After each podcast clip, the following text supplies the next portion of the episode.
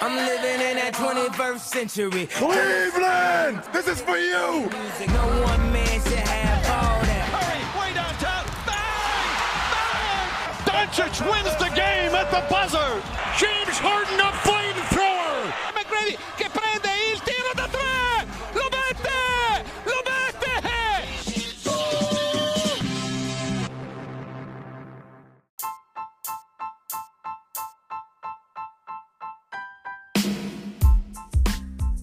Buongiorno a tutti, puntata numero 70 del podcast di basketcafe.com. Siamo sempre più vicini alle finals perché sono iniziate le finali di conference nei playoff NBA. Un saluto dal Fuma e un saluto anche a Dirk. Ciao Dirk.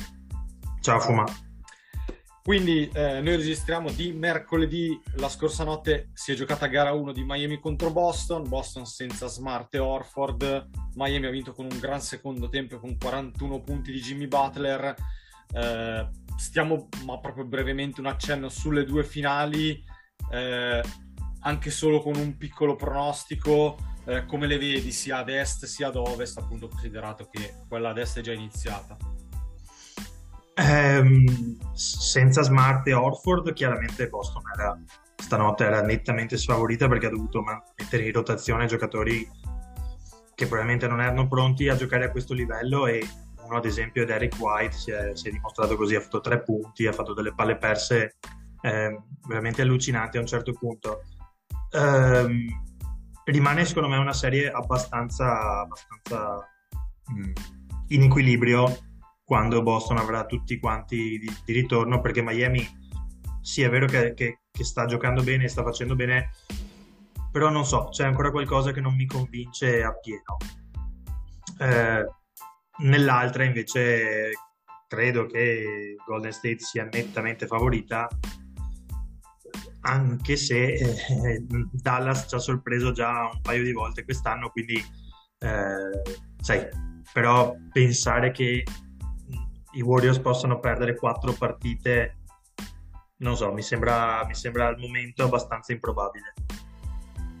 Sì, sono d'accordo. Io facendo diciamo le preview per Eurosport sono stato forse un po' generoso e ho messo due serie a gara 7 pass- comunque con eh, Boston e Golden State eh, che passano. Probabilmente sì Golden State potrebbe anche risolverla un po' prima eh, però ecco appunto sono anch'io credo che questi Dallas Mavericks stiano stiano sorprendendo. Non vorrei che abbiano magari dato già tutto eh, nella serie coi Suns, eh, cioè che abbiano già raggiunto insomma quel picco e non possono andare oltre, eh, mentre ad est, sì, poi stanotte a Miami mancava anche Kyle Lauri, però eh, sono abbastanza d'accordo con te nel senso che mi sembra che Boston abbia qualcosina in più e cioè Miami ha un Jimmy Butler veramente irreale che non, non pensavo eh, potesse giocare questo tipo di playoff. Ecco, forse forse ci vuole qualco, qualcosa di più dagli altri per,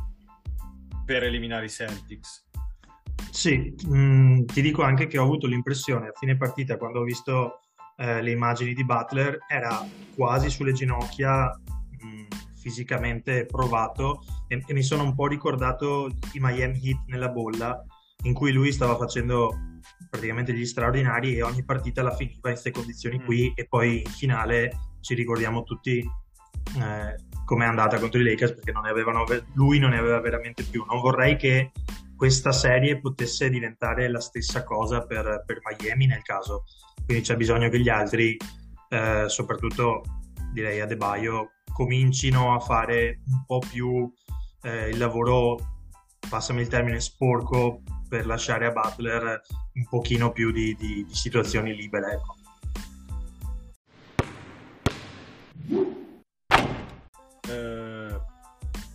Quindi direi che possiamo anche virare dalle finali di conference, abbiamo detto insomma pronostici e breve accenno.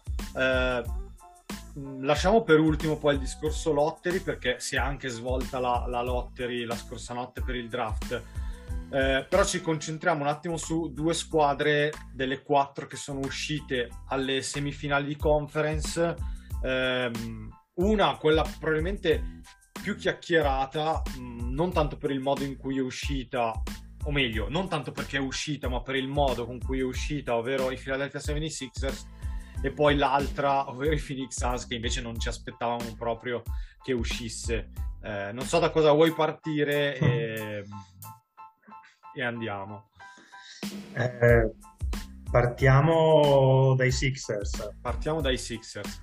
Non lo so, tue sensazioni così, eh, perché, meno, io mi ricordo che quando c'era stata la trade deadline con Arden a Philadelphia, adesso non dico che fossero diventati favoriti per il titolo, però davano la sensazione di, di poter uscire dall'est. Invece, ancora una volta, questa squadra si ferma al, al secondo turno. Sì, direi che, eh, che, che, anche per il modo in cui sono, sono arrivate le sconfitte ed è arrivata l'eliminazione, Philadelphia mh, mm, ha lasciato abbastanza un amaro in bocca perché con l'arrivo di Arden si, si pensava a un'altra cosa e soprattutto mh, la cacciata di Simons doveva essere eh, finalmente il mandar via un giocatore che stava rovinando lo spogliatoio, gli equilibri, la società, arrivava un giocatore pieno di voglia di giocare come Arden, che però mi sembra non si sia adattato benissimo al, diciamo, agli schemi e al gioco che voleva Rivers e soprattutto che voleva Embiid. Eh, ora no, non tirerei la croce addosso ad Arden come è stato fatto con mm. Simmons nei scorsi playoff perché la situazione altrimenti si ripete. Però è anche vero che ad Embiid più di, cioè, ha, dei, ha giocato, ha fatto mm, una stagione super, dei playoff altrettanto super, eh, giocando con un legamento di un dito rotto, con una frattura eh, orbitale, insomma, a lui è difficile chiedere qualcosa in più, secondo me. Bisogna, cioè Fila deve chiedere un po' di più agli altri e chiaramente gli altri per gli altri si intende, si intende Arden che chiaramente è, è, il giocatore che doveva fare la differenza. Eh, non ha fatto quello, quello, che, quello, che, doveva fare e adesso la situazione si fa, si fa abbastanza spinosa.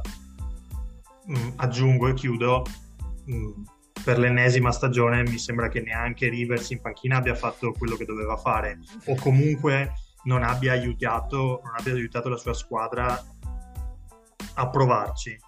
E visto che l'ultima notizia è stata data è quella che Philadelphia rinnoverà Rivers e lo terrà anzi no, non lo rinnoverà, lo terrà che, che è ancora sotto contratto non so bene cosa aspettarmi l'anno prossimo No, sono, sono, d'accordo con te, eh, ovviamente parto da, dal fondo, da quello che hai detto, ovviamente su, su Rivers eh, la pensiamo allo stesso modo, nel senso che eh, credo che sia stato un ottimo players coach, eh, perché comunque credo che, mm, insomma, qualsiasi giocatore, cioè io non ho mai sentito nessun giocatore parlare male di Rivers, quindi evidentemente lui da questo punto di vista eh, è uno dei migliori, adesso non so se è il migliore, ma uno dei migliori proprio per come riesce ad avere un rapporto con, con i giocatori. Il problema è che invece mi sembra che sia un allenatore decisamente superato, ma non da adesso, ma lo diciamo anche già dai tempi dei Clippers, perché è un allenatore che soprattutto nei playoff non è davvero in grado di cambiare qualcosa, trovare degli aggiustamenti, cioè, se ti ricordi, lo dicevamo anche di Budenholzer. Assolutamente. Però, però l'anno scorso Budenholzer ci ha messo tanto del suo nel titolo dei Bucks. Invece Rivers veramente nulla. E andare avanti con lui mi sembra. Mi sembra. Non lo so. Un, mi sembra una condanna ancora prima di iniziare. Poi sono d'accordo con te su, sulla stagione di Embiid. Eh, oltretutto adesso loro hanno ancora sotto contratto per un anno Danny Green a 10 milioni, ma Danny Green si è rotto ha il ginocchio. la carriera, esatto. Si è rotto il ginocchio, almeno salterà tutta la prossima stagione. No, dai, ha chiuso la carriera, diciamo, cioè, con, un, con, un, infortunio del genere a quell'età lì sarei sorpreso di rivederlo in campo. Eh. E secondo me i problemi grossi sono due. Uno, eh, che hai un contratto di Tobias Harris ancora per due anni ha delle cifre, cioè siamo vicini agli 80 milioni per un giocatore che ha dimostrato di non essere neanche in grado di fare il terzo violino, cioè al massimo ne merita la metà di quei soldi, però... eh, Esatto. eh. E poi c'è il problema Arden, perché a questo punto cosa fai? Cioè lui ha questa player option da 47 milioni che, ok, se la esercita forse è il minore dei mali. È il minore dei mali, sono d'accordo. Ma se esce dal contratto, cosa succede? A parte che non, non so chi, quale squadra gli possa dare un, un altro contratto. Però anche lì Philadelphia rischia, se lo perde, rischia di aver buttato dopo, cioè rischia di dover ripartire da zero ancora dopo pochi mesi. Non lo so. Eh, sono d'accordo con te. Il minore dei mali è che Arden accetti di, di- di tenere la player option, si prenda questi 47 milioni e spiccioli e giochi un'altra stagione, però poi almeno Philadelphia, diciamo, libera il cap e può pensare eh, cosa fare. E se invece dovessi uscire dal contratto, sei praticamente costretto a provare a rimetterlo, a, a provare a fargli firmare un altro contratto, ma eh, al max contract credo che soltanto un pazzo glielo offrirebbe e non credo ci sia nessun'altra squadra che al momento gli possa offrire certe cifre. Eh, però comunque mm, si- siamo, cioè, siamo sulle cifre di Tobias Harris come contratto, secondo me è difficile che, che- che Arden possa accettare un contratto da meno di 35, 36, 37 milioni annui, perché poi comunque qualcun altro glielo dà in giro per la Lega, voglio dire. Eh, e legarti a 3-4 anni a un Arden del genere la vedo dura anche un po' per quello che ha detto poi Embiid nell'ultima, nell'ultima Eh. conferenza stampa che, eh, Ha che, sganciato diciamo- una bomba, eh. eh, ha sganciato una discreta bomba perché insomma dire che Arden non è più l'Arden che, che tutti pensavano fosse ma che è diventato più un playmaker che fa giocare gli altri è praticamente un voler dire "Mm, non facciamo i pazzi, non diamogli il, il contratto ancora per troppi anni a troppi soldi perché questo è già praticamente finito, mi sembra abbastanza chiaro. No, posso dire che Embiid, per quanto sia fortissimo in campo, forse insomma quando parla alla stampa dovrebbe, mh, cioè posto che ha ragione, cioè che Arden non è più l'Arden dei Rockets, però quello lo si sapeva. Però ecco, se vai alla stampa e dici una roba del genere, cavolo, eh, vuol dire che cioè vuol dire che spacchi tutto, che poi Arden Eh. a quanto pare sia davvero insopportabile perché anche Maxey che è in NBA da Esatto. due anni lo ha cioè lo ha praticamente mandato a quel paese senza mh, badare alle telecamere, però ecco, magari se sei Embiid, una perché già praticamente ha ucciso Simmons l'anno Esatto. scorso. E ha fatto la stessa cosa con Arden. Eh, non lo so se, se è il comportamento più giusto, pur sottolineando che resta lui l'uomo franchigia di, di questi No, no. Sixers. S- Sono d'accordo con te, io credo lo faccia in maniera abbastanza genuina, non, eh, non programmata, cioè è così e, e dice Eh, abbastanza pane al pane le cose come sono. Eh, forse lì, forse lì bisognerebbe inserire un piccolo filtro, probabilmente per, per il bene de- della squadra, ecco, perché come dicevi tu, eh, se tieni Arden comunque avrai dei problemi, se non tieni Arden hai praticamente dato via, eh, oltre a Simmons, anche Seth Curry e, e- e delle scelte al draft, quindi praticamente l'hai- in- nel giro di tre Sì. mesi hai perso, hai perso tanta roba.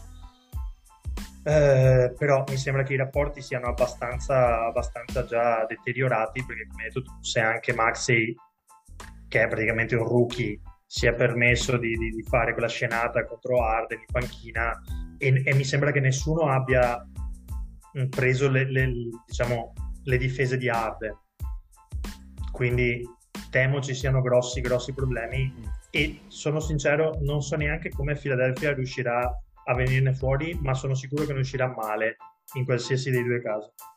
Guarda, io per chiudere il discorso su Philadelphia, credo che l'unico motivo per cui sono, non dico sicuro al 100%, però cioè, sono parecchio sicuro del fatto che comunque non andrà via da Philadelphia o che esercita la player option o che come dicevamo l'altro giorno, gli danno, cioè esce da questo contratto e magari gli danno, che ne so, un biennale da 65-70, che non so se mai lo accetterà Arden, ma esatto. potrebbe anche accettarlo. Però l'unico motivo sì, è la... Se, se...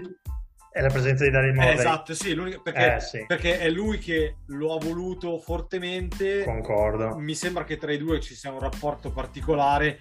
Cioè, io non credo che Morey, per quanto sia un genio e anche magari un pazzo, non penso che sia lui il primo a sconfessare una mossa che ha fatto appunto pochi mesi fa. È solo per quello.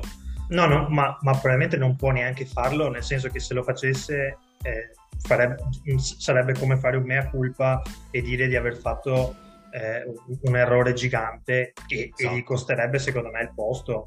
Quindi, eh, e, e, così come non, sono sicuro che Morey non è così pazzo da dare eh, il massimo salariale a Arden per i prossimi 5 anni, insomma. Quindi probabilmente un accordo lo trovano, come hai detto tu, e come ti ho detto, alle cifre di Tobias Harris, quindi 35, 36, 37 milioni annui, secondo me Arden puoi tenerlo. E potrebbe anche aver senso far, provarci un'altra stagione, mm. almeno una stagione intera con lui dall'inizio e vedere se le cose possono un po' andare per il verso giusto. Tanto alla fine, avendo tenuto anche Rivers, allora a quel punto tanto vale tenere lo stesso gruppo e riprovarci. Sì, decisamente sì.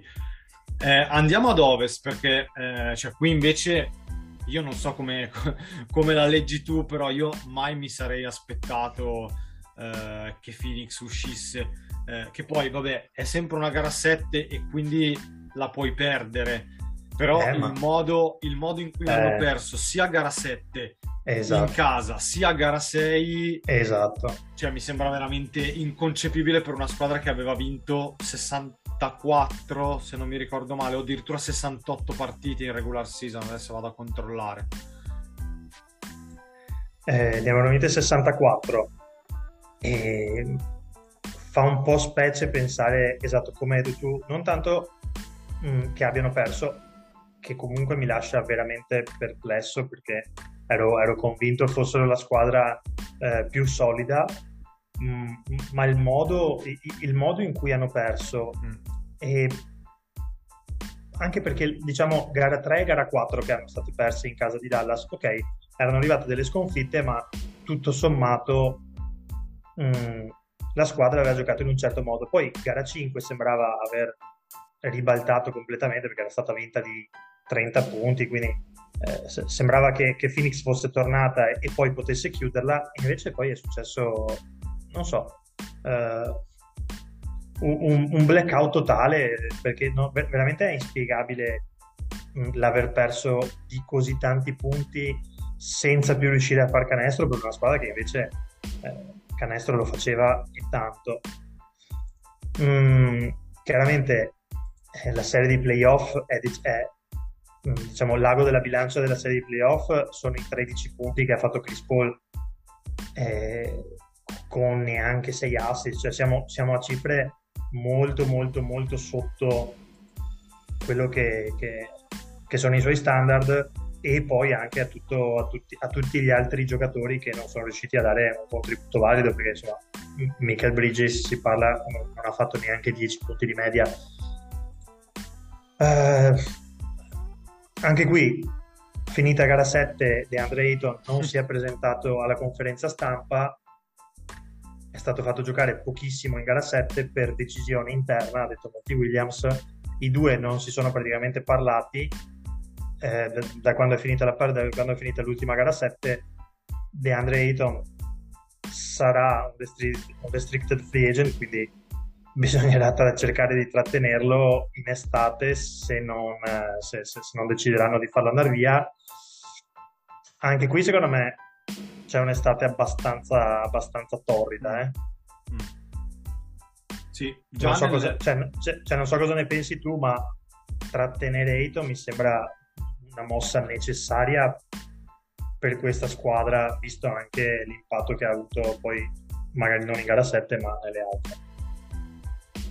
Eh, io ho qualche dubbio in più, nel senso che, eh, allora, posto che a, a me quello che, quello che ha scioccato è proprio il fatto che stiamo parlando di una squadra che ha sempre brillato per solidità, per continuità e che, cioè, io una, una, cosa del genere, ti dico la verità, me l'aspetto più dagli Warriors perché, ad esempio, hanno un Draymond Green che può impazzire, ti fa saltare in aria lo spogliatoio e ok. Dai Suns questa cosa non me l'aspetto, considerato appunto anche la presenza di un giocatore come Chris Paul e anche di un allenatore come, come Monty Williams, che comunque cioè, è un altro allenatore un po' alla Doc Rivers che di solito mh, mm, costruisce un ottimo rapporto con i giocatori, quindi davvero mi, mi fa parecchia specie. Sul discorso Ayton, eh, secondo me, eh, allora già se ti ricordi la stagione non era iniziata proprio al meglio, nel senso che lui comunque si aspettava il rinnovo al massimo e di quella classe lì è stato praticamente l'unico a cui non l'hanno dato. E già qui si partiva un po' mh, mm, male.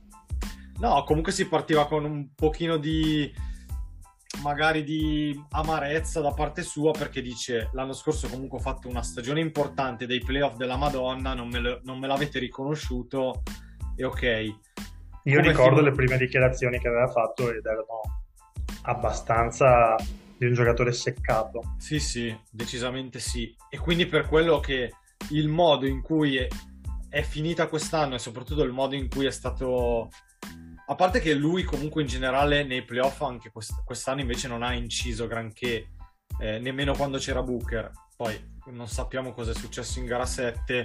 Io credo che proveranno a fare un sign and trade. Lo rinnovano al massimo salariale e poi lo scambiano per averci qualcosa indietro. Mi sembra... È, è la strada di cui si parla di più. Poi bisogna vedere però magari una trade con Indiana per avere magari Miles Turner potrebbe essere potrebbe essere una cosa che a loro mh, potrebbe fare anche comodo, nel senso gli torna indietro un giocatore simile, magari più adatto a loro, magari che ne so, con Houston per avere Wood e Eric Gordon, insomma, non lo so, perché probabilmente manca qualcosa, cioè questi Suns hanno dimostrato che manca qualcosa dalla panchina perché purtroppo, vabbè, Payne, eh, Payne me non sembra un giocatore di pallacanestro e non da NBA, però vabbè, gusto mio. Shamet ha deluso, cioè quindi a parte Paul e Booker dalla panchina hanno avuto solamente Cam Johnson, che tra Cam l'altro Johnson. credo che sia free agent pure lui. Eh, no, andrà, andrà No, è sotto contratto ancora, sì, esatto. Quindi non lo so, anche loro sì, avranno delle scelte importanti, però io sarei fortemente stupito se DeAndre Ayton eh, fosse ancora a Phoenix la prossima stagione. Eh, interessante come, come, come, chiave di lettura. Chiaramente, sai, in trade per arrivare ai giocatori che hai detto potrebbe essere molto interessante. Vediamo perché eh, io sarei altrettanto stupito di non vederlo in maglia Sans e, e non rinnovato, insomma, perché comunque è una prima scelta assoluta non so, eh, ti dico, è una situazione un po' strana perché eh, fino alla serie, con, cioè fino a gara 5 mh, mm, i Suns erano dati per favoriti e tutto sembrava andare perfettamente. Eh, dopo, dopo, gara 6 e gara 7 chiaramente sembra essere andato tutto un po' eh, a, cioè, come, co- come, se la stagione fosse stata negativa, chiaramente, perché uscendo dai playoff in questo modo la stagione è negativa e quindi qualcosa da cambiare. Eh, sotto contratto l'anno prossimo hanno comunque lo stesso gruppo perché Booker, Paul, Bridges, eh, Crowder, Shamet, Payne, Cam Johnson e c'è anche Dario Saric che, che tornerà, sono tutti sotto contratto. Eh, non so, mi sembrerebbe un po' strano no, non rivedere Ayton, però ripeto, con il sign in trade che hai detto tu potrebbe anche avere un senso.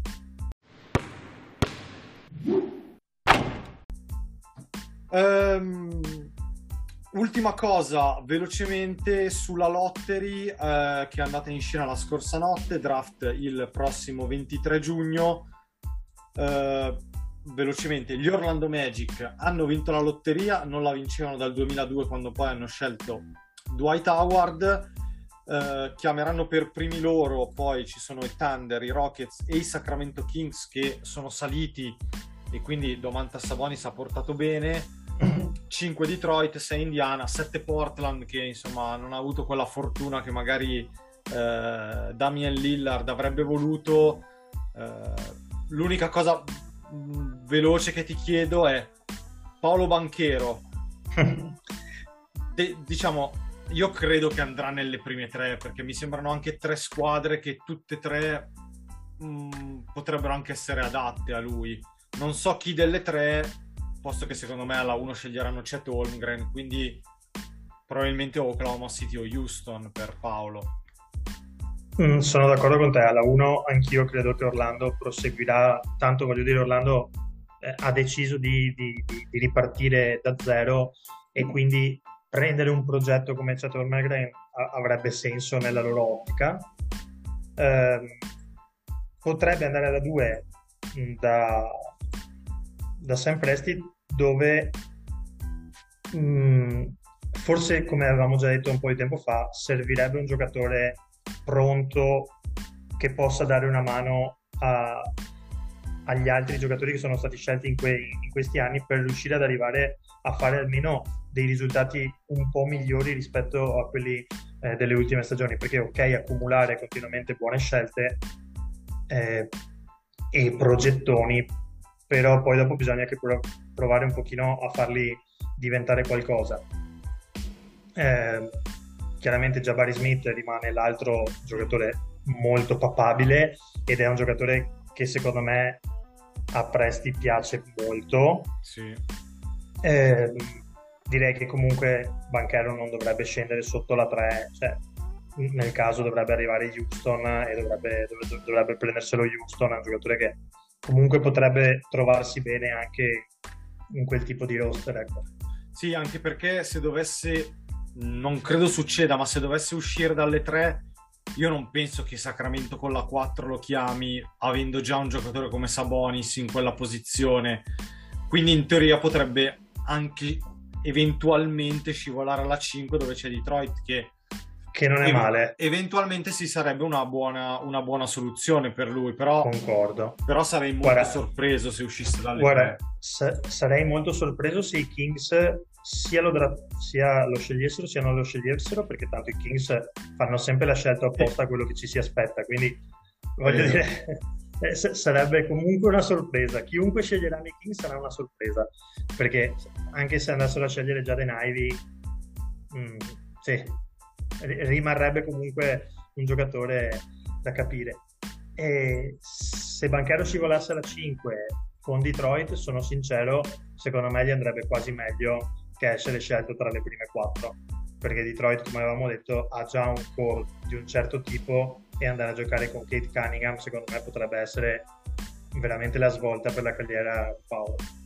Sono d'accordo, perché invece sia Orlando sia Oklahoma City sia Houston. Mi sembra che cia, cioè, c'è tanto potenziale, ma c'è un, un pelino di confusione. Cioè, no, non si è ancora capita la direzione che vogliono prendere.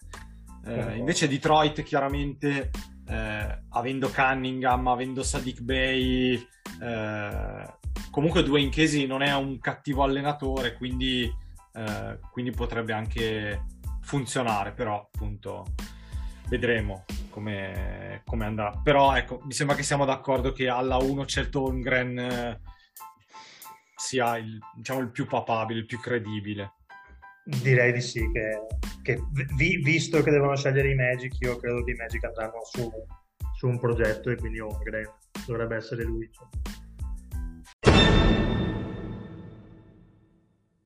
Quindi con eh, anche questo accenno sulla lottery, mm, direi che possiamo chiudere qui questo episodio numero 70 di, del podcast di basketcafe.com.